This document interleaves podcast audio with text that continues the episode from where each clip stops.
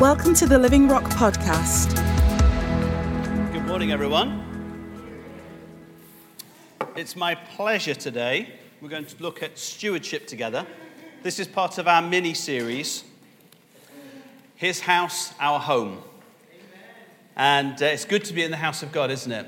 And we really felt, um, David and the elders really felt that it would be a good season for us to consider some of the foundational things upon which we base our faith and practice at Living Rock Church. So I hope that you've been blessed so far. And this morning we're going to talk about stewardship. We've been singing about God's faithfulness, and we're now going to consider God's faithfulness in His Word. So hopefully you've got your Bibles with you. We're going to look up quite a few scriptures today. I'd like to take you on a little tour of the scriptures. Let the Word wash over you, let the Word build you up. And I pray this morning that, Holy Spirit, you would come with this sharp two edged sword that's living and active and powerful. And Lord, you would build us up, you'd fill us with life from your word, and you'd share afresh a revelation of your purposes with our hearts, Lord Jesus. Amen. Amen. So, the first scripture we're going to look for, um, we'll go to the first principle. So, what I'm going to do this morning is I'd like to talk about kingdom principles and kingdom practices. Kingdom principles, kingdom practices. We're just going to consider four kingdom principles that relate to stewardship that I think will be really helpful to us. And the very first one is this infinite creator and finite world. I'll explain, don't worry. So, the first scripture is Psalm 24 1. Psalm 24 1. I'm sure this will be familiar to lots of you. Psalm 24 1 says, The earth is the Lord's and the fullness thereof, or all that fills it, the world and those who dwell therein. And then if you go with me to Psalm 34, this will be another familiar psalm, I'm sure, for lots of us. Psalm 34, and we're going to look at verses 8 to 10. And David says this O taste and see that the Lord is good. Blessed is the man who takes refuge in him. O fear the Lord, you his saints, for those who fear him have no lack. The young lions suffer want and hunger, but those who seek the Lord lack no good thing. Amen. And then go across to Matthew 6, verse 31.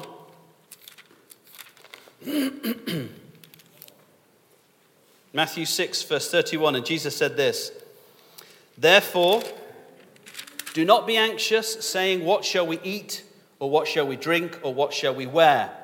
For the Gentiles seek after these things, and your heavenly Father knows that you need them all.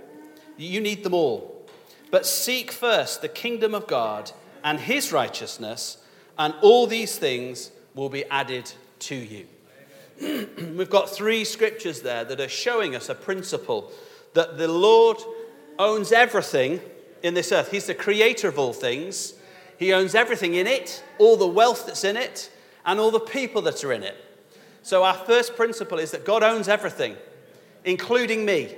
Everything I have belongs to Him, and that is our starting point.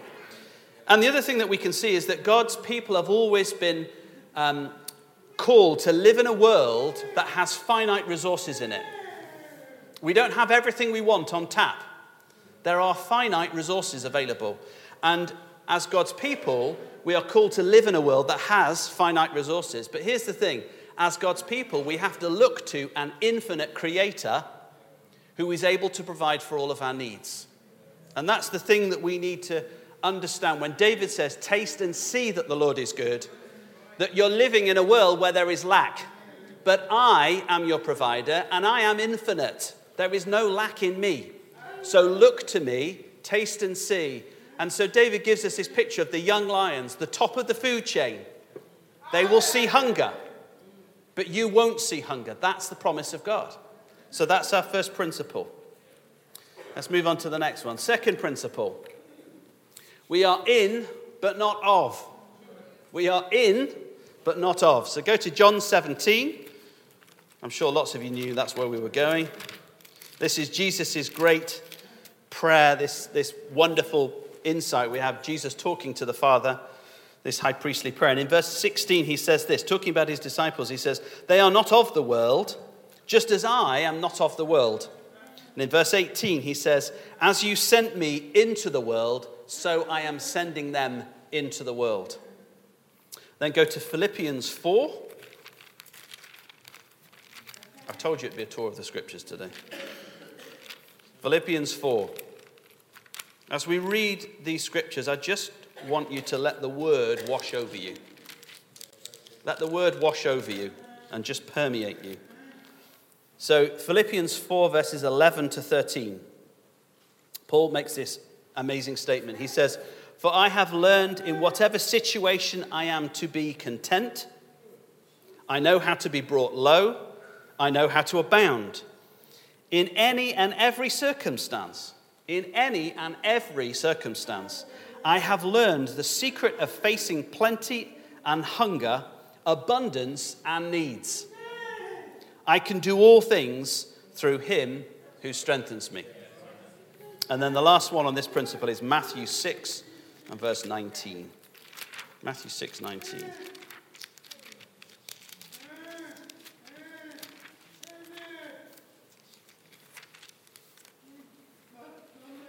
We're just going to read through to 21. Jesus says this Do not lay up for yourselves treasures on earth where moth and rust destroy and where thieves break in and steal, but lay up for yourselves treasures in heaven where neither moth nor rust destroys and where thieves do not break in and steal.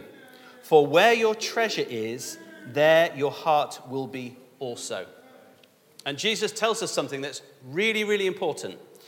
Where your treasure is, there your heart will be also. He's saying that the issue of money and resources and wealth are an issue of the heart. They tell us something about where our heart is at. It tests our heart. It's an important issue. And that's why we talk about it. That's why we teach about it, because it affects all of our lives. Our money and what we earn represents the very hours of our life that it takes us to earn that money, doesn't it? So it represents something significant about us. And it gives us an opportunity to trust God when there is a lack in front of us and to look to Him as David encouraged us, but also to have faith, not just in times of lack, but in times of plenty, for a multiplication of what God has given us. And we'll come to talk about that a little bit more in a minute. For a multiplication of the harvest. Here's the alternative we either look to God in those times or we look to other things. And Jesus says later on in this passage, you can't serve God and money, resources, and wealth. One of them is going to be your provider, and you have to choose which. And he, he put that choice to us. We are in this world, but we're not of this world. The next one. We are sowers by nature. So as by nature. 2 Corinthians 5. This is a whistle stop tour, isn't it? 2 Corinthians 5, verse 17. I hope this is one that you have committed to memory because this is a life changing statement. Therefore, if anyone is in Christ, are you in Christ? He is a new creation. If anyone is in Christ, you're a new creation. 2 Corinthians 9, verses 10 to 11. We're in Christ and we have, as we are a new creation, we have a new nature. And part of that nature is that we are sowers. We are sowers. 2 Corinthians 9, verses 10 to 11. The Apostle Paul says, He who supplies seed to the sower and bread for food will supply and multiply your seed for sowing and increase the harvest of your righteousness. You will be enriched in every way to be generous in every way, through which, sorry, through which through us will produce thanksgiving to God. And then the last one is Matthew 6 again.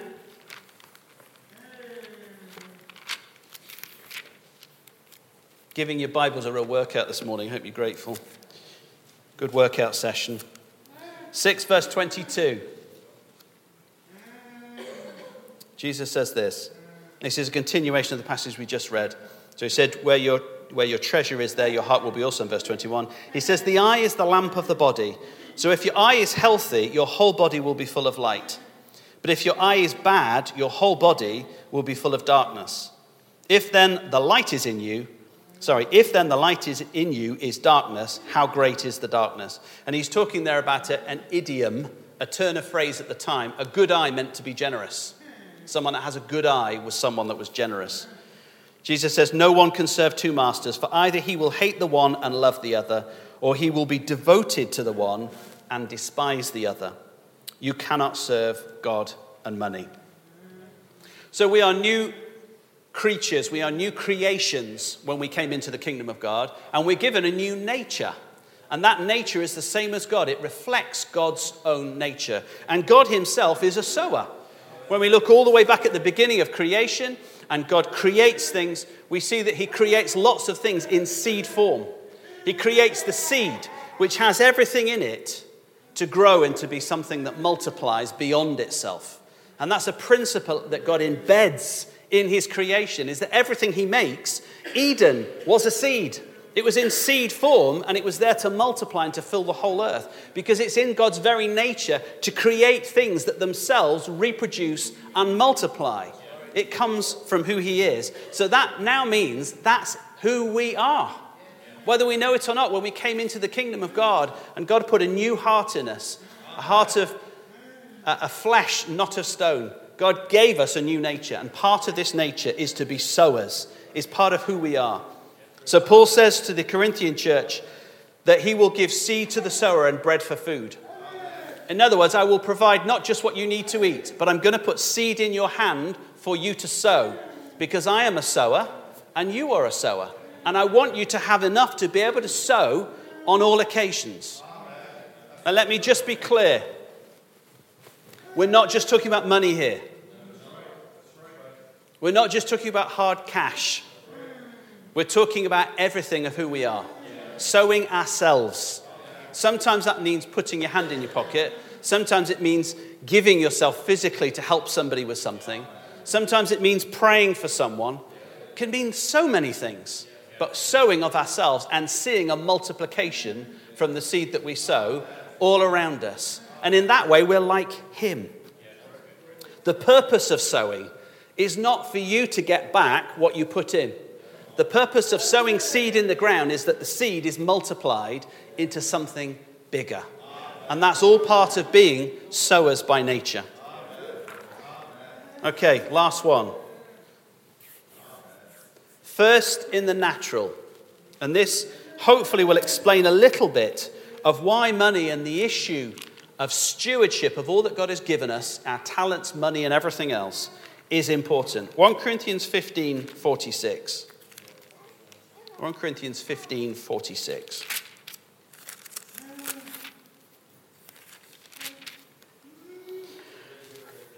Thank you. Paul says this but it is not the spiritual that is first, but the natural, and then the spiritual.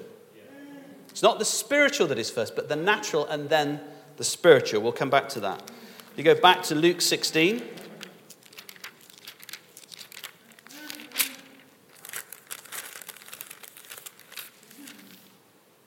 Verse 10.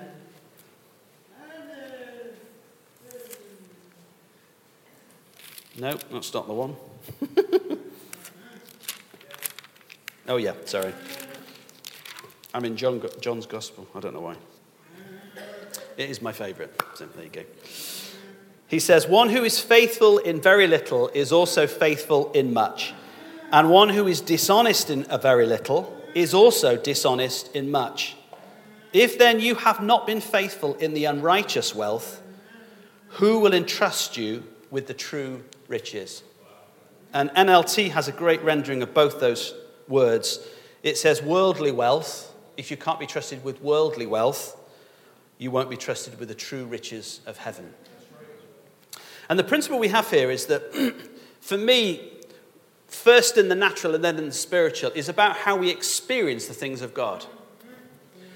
In this, the, um, chapter 15 of uh, 1 Corinthians, Paul's actually talking about our physical resurrection. He's talking about when our physical bodies become, um, the, the, the mortal is clothed with the imperishable, and our spiritual bodies come to us in fullness. But what it means is, is that lots of things that God wants to teach us, He teaches us through the natural things of this world. Because they're the things that we encounter first. And God says, All the things I've put around you in creation and in your life, I've put them there so that I can show you something of, of spiritual things. I can teach you lessons. And it's a really good way for you to learn those things. And the whole issue of resources and money is a really good way for us to understand something about being entrusted with the true spiritual riches of God's kingdom. If we're found faithful in the natural things, God is saying, I can entrust you with the spiritual things. And that's why it's really important. It's not the money that's important, it's what it leads to, it's what it's teaching you. It's the greater thing that has the significance. Don't get caught up in the physical thing, look to the spiritual thing and see what I'm trying to show you. Because if you can get that, you'll understand who I am and who I've made you to be. And you'll live the life I want you to live. These are principles of God's kingdom that will help us understand who we are, but help us understand how we can live and steward all that God has given us. Now, we've got a question, if you can put that up on the screen. We're going to take five minutes and if you, um, you could just group with the people around you, maybe about four or five people. Some of you might need to move. That would be really helpful if you could do that. Would take five minutes to consider this question Which of these kingdom principles do you feel you've embraced in your life, and which may have been the biggest challenge to you? And here's the kicker and why? All in five minutes. Please use bullet points, it would be helpful for the other people you're sitting with. Okay. Go.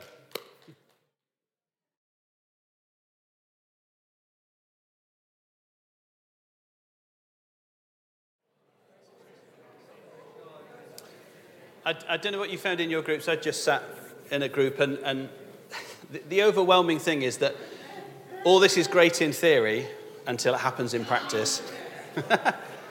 and, and then you really see what, what you feel, what you th- believe, what you think. Um, and that's the important thing, really, isn't it? Um, and that's why God allows us to go through, and, and did Paul, as we read, times of lack and, and times of, of blessing. So that there are times of testing for us, so we can really know what's in our hearts, because that when God tests us, that's what it's about. That's why God tests us, by the way, to show us what's in our hearts. Um, and then in times of plenty, actually, just still relying on Him as well, even in those times of plenty, and, and not um, coasting, not forgetting that He's still our provider. And um, someone said, it's hard sometimes to be on the receiving end when you're the person receiving the gift, when you're in the time of lack. It, that is hard. But it's important because that allows someone else in God's kingdom to be the sower and to be the blesser. And that's why I believe God allows us to go through times of both because what this is about is all of us growing and all of us understanding what it is to be a sower and to trust Him and to rely on Him in good times and in bad. So, what I want to talk about now is kingdom practices. Just talk about some practical outworking of those principles. And there are two, in the time constraints we have, there are two main uh, ways um, I want to talk about this morning, and that is in our tithing and in our offering, which is what we teach uh, in this church. The first one I'd like to talk about is tithing. And you'll see up there, I've put the word first fruits. And I'll explain why. Because tithing is bringing God the first fruits. That's what it means. Of our time, of our lives, of our income, of everything that we have, is giving God the first fruits. And it really does give us an opportunity to worship Him and to love Him in that. It is not a mechanical, methodical act, it is an act of worship and devotion. So let's get into the word. Genesis 4. Genesis 4. Now, this is the story of Cain and Abel. And if you remember this story, they were two very different sons And uh, in verse 3 of chapter 4, it says this In the course of time, Cain brought to the Lord an offering of the fruit of the ground, and Abel also brought of the firstborn of his flock, the firstborn of his flock, and of their fat portions, which is the best bit. And the Lord had regard for Abel in, and his offering, but for Cain and his offering, he had no regard. So Cain was very angry, and his face fell. Then we're going to go to 2 Chronicles 31. It's after the book of Kings, Samuel, then Kings, and Chronicles, 2 Chronicles 31 and verse 4. It says, And he commanded the people who lived in Jerusalem to give the portion due to the priests and the Levites, that they might give themselves to the law of the Lord.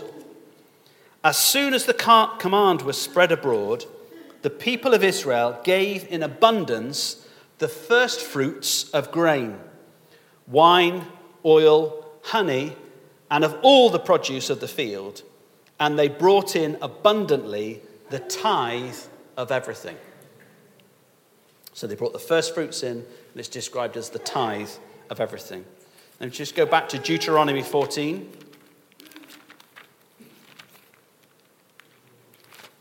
Deuteronomy 14, verse 22. this is talking about tithes. And it says, You shall tithe all the yield of your seed that comes from the field year by year. And before the Lord your God, in the place that he will choose to make his name dwell there, you shall eat the tithe of your grain, of your wine, and of your oil, and of the firstborn of your herd and flock, that you may learn to fear the Lord your God always. That you may learn to fear the Lord your God always. we'll go all the way to the end of the Old Testament, Malachi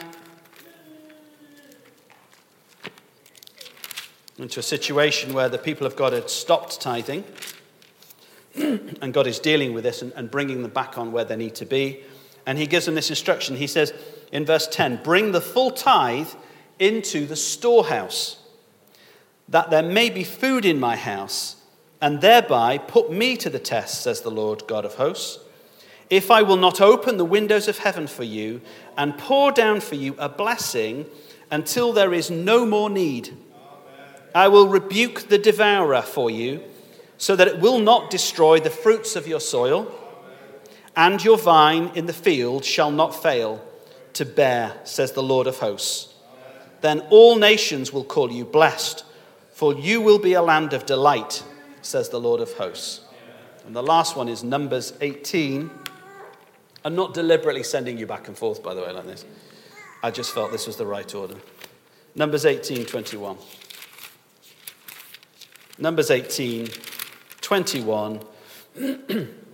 it says this To the Levites I have given every tithe in Israel for an inheritance.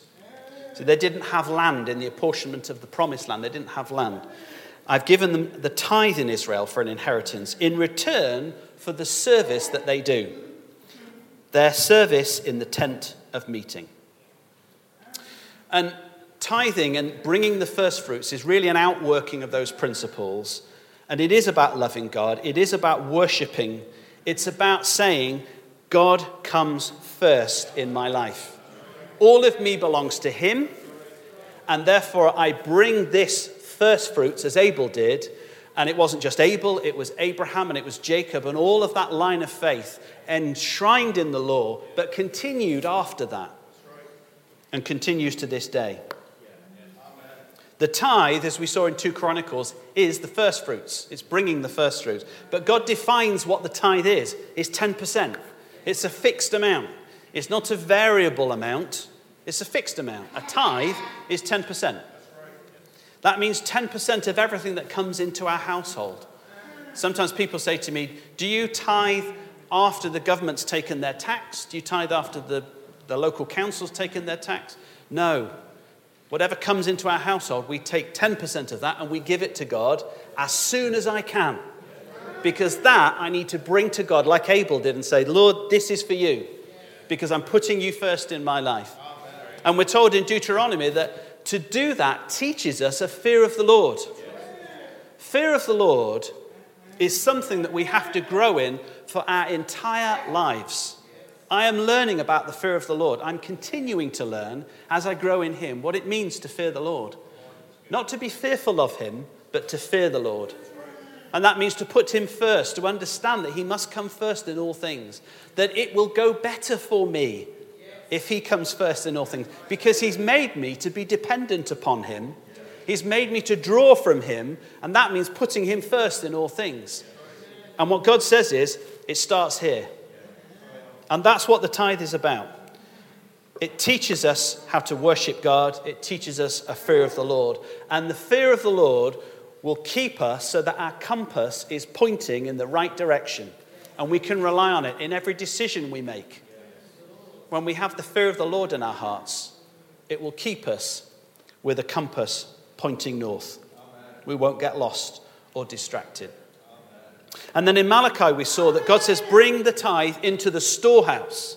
That was the local place where they would bring in the grain, it was the place where everybody was fed from. and the tithe was used for the Levites. It was used, in other words, for the ministry in God's house. And that principle stays the same for us is that the tithe is to enable there to be ministry in the house of God, for the people of God to be looked after and to be ministered to.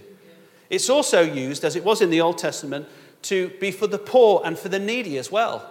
And that we use the tithe for that, to help out those who are in need and to bless them in times of need. When Paul writes to the New Testament churches, at one point he has to say to them, Look, because I preach the gospel and because I give myself to it full time, I have a right to live from the gospel. In other words, I have the right of, to live from the tithe. And that's the principle that God has in his house to ensure that those who minister can focus on the people of God. And Paul himself had times when he was living from the tithe and supported by the churches he looked after, and there were times when he worked. And amongst the eldership, we have men who are giving themselves to it full time, and we have men who are giving themselves to them part of the time and also working. And we have a mixture of that. And we have someone like me who is a bit of both. There you go. I just couldn't make my mind up. What can I say? That's not true. So that's part of our practices is the first fruits and loving God. The second bit is, um, if just move on to the next slide. Yep. Uh, uh, in, part, in terms of our practice, is the offerings that we bring. Now, this is about sowing again, and it's about really loving others. So the tithe is about loving God and putting Him first. This is now about loving others in the house, loving others in the body. So let's go to 2 Corinthians 9. One of the wonderful things about the letters that the Holy Spirit has preserved for us is that in this correspondence we see real people facing real situations and we see how the people of God dealt with it. 2 Corinthians 9. this whole section is taken up with the collection that was being raised amongst the churches for the needy Christians who were in Jerusalem. And Paul is using this opportunity to teach them something. In verse 9, sorry, chapter 9, verse 10 and 11, he says, He who supplies seed to the sower and bread for food will supply and multiply your seed for sowing and increase the harvest of your righteousness. You will be enriched in every way to be generous in every way, which through us will produce thanksgiving to God. And then if you go down to verse 6, he says this The point is this whoever sows sparingly will also reap sparingly, whoever sows bountifully will also reap bountifully.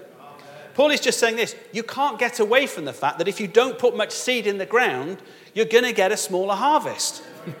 you can't put a little bit of seed in the ground and think, I hope this whole field is full by the end of harvest season. No farmer does that because they won't be in business for very long.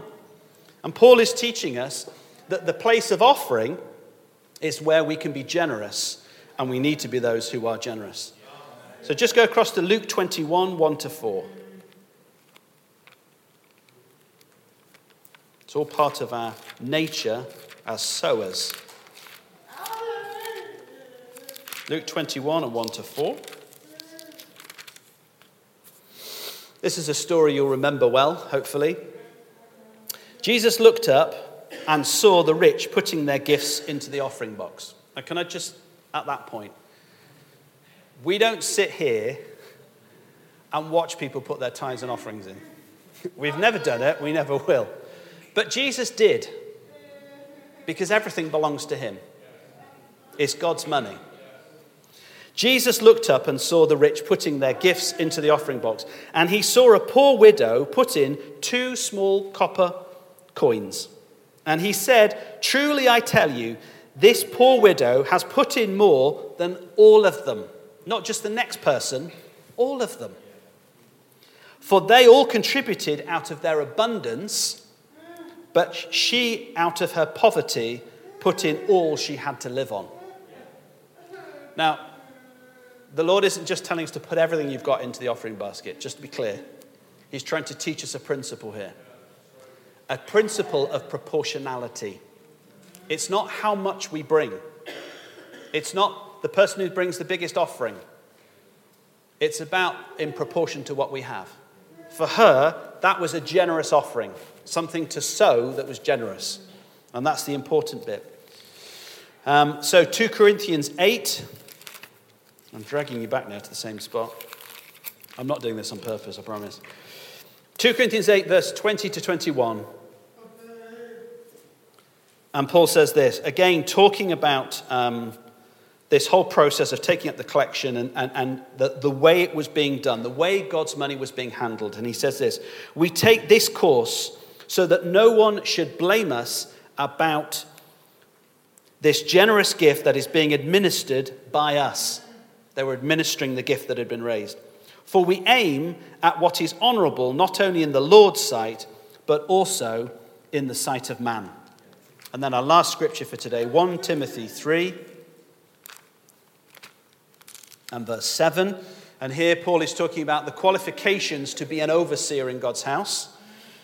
And one of these qualifications is, moreover, he must be well thought of by outsiders Here's the purpose so that he may not fall into disgrace, into a snare of the devil. In other words, that he wouldn't bring the, the name of Christ into disrepute.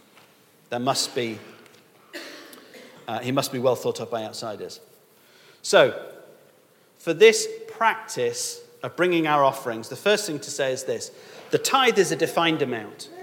What we give as an offering is not a defined amount, it's variable we have discretion in how much we choose to give as an offering. And I can speak for Ellie and myself. There have been times when we've given that much, and times when we've given that much, and times when we've given that much. And that varies. We listen to what the Holy Spirit tells us to do in every given situation. We want to be generous on all occasions. There are times when we've had more in the pot to be generous with, and we've done that. And we've seen a harvest come as a result of it. It's the principle of sowing and reaping being outworked in our lives. As we said, there's an important principle of pro- proportionality here. It's not the biggest offering that matters, it's not the biggest tithe that matters.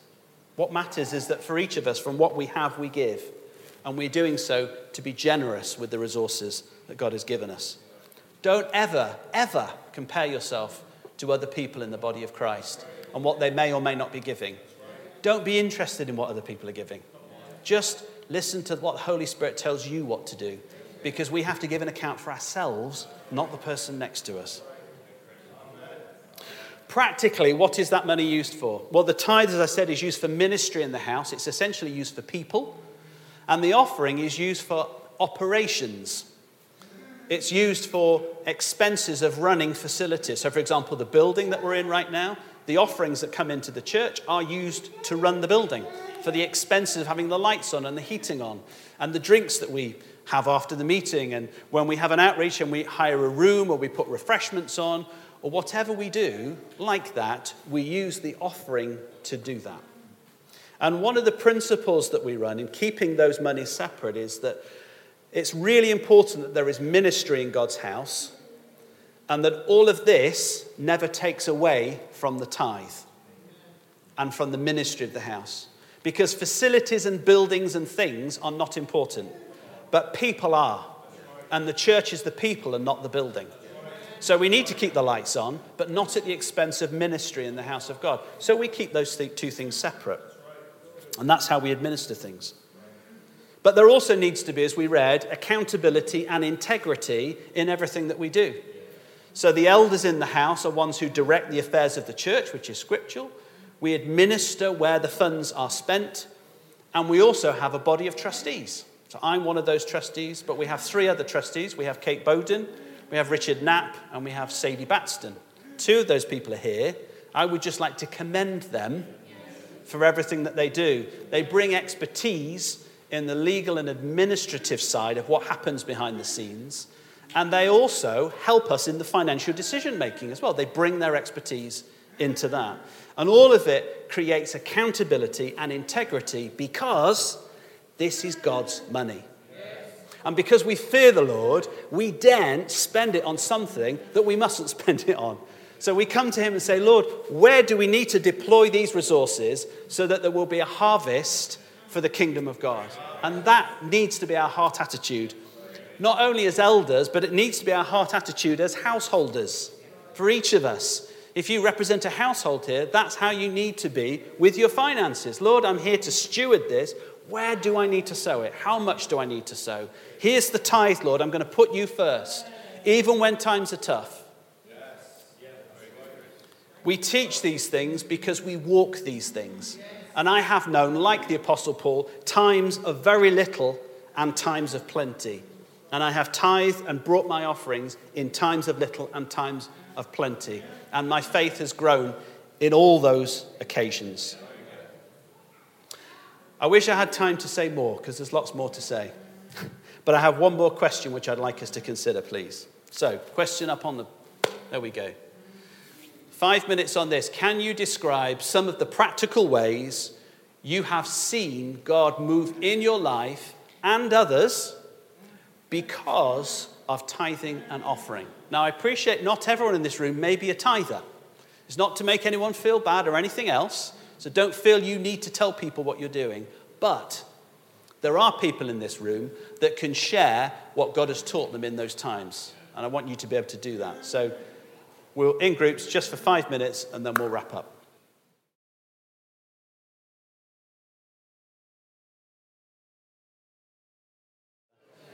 And uh, it may be that you've grown up in, a, in an environment where it wasn't um, easy to talk about those things. Um, I think it should be easy to talk about it. It's not crude or anything else.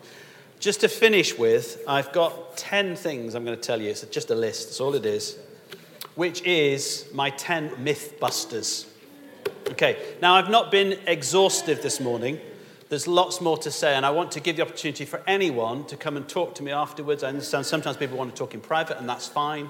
Any occasion, if you want to talk about these issues or anything that may come up, please come and talk to me, come and talk to Rich, any of the elders that are here. We're happy to talk to you. We won't judge you, we will help you. Because God wants you to know His grace in these things, not by compulsion, but by faith and by grace. Okay, these are my 10 myths that I'd like to bust. Okay, and if anyone wants to come back and ask me about them afterwards, that's fine. I can talk about them all day. Number one, God needs my money. No, He doesn't. He owns everything, He already owns your money. Number two, it's crude to talk about money in God's house.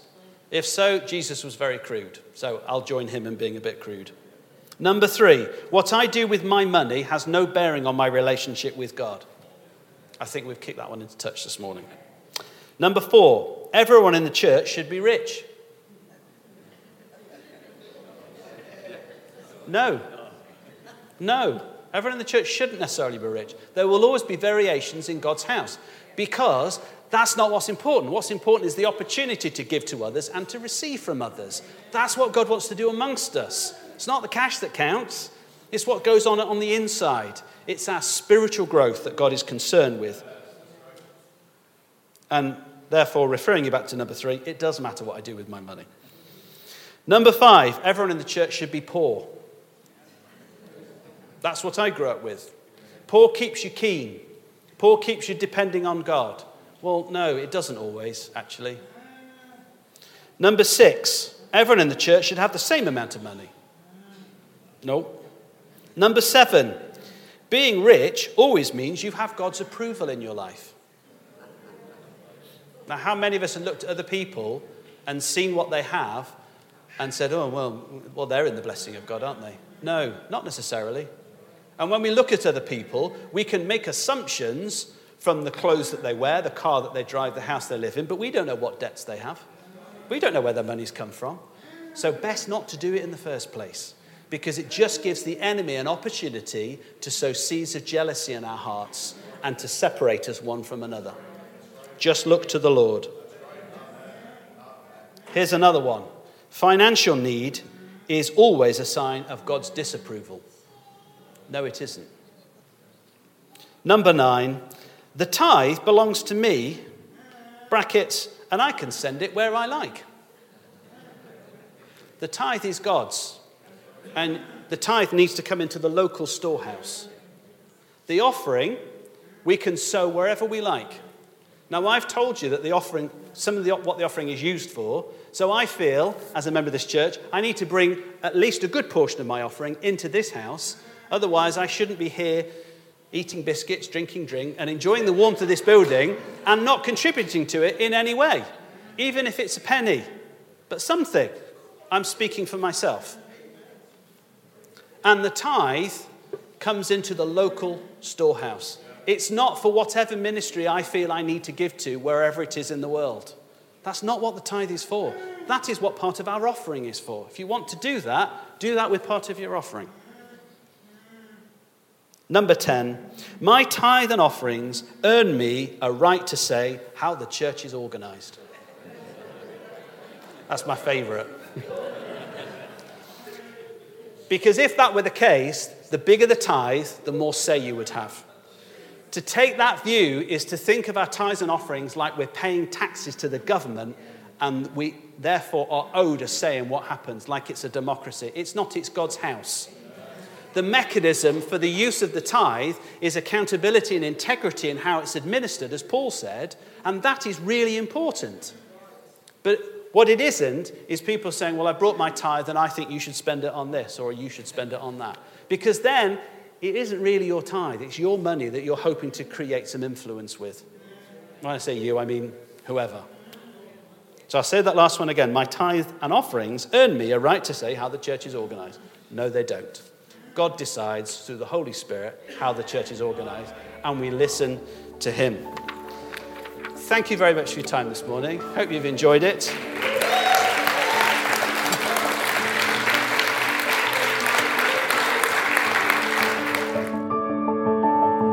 Thanks for joining us today.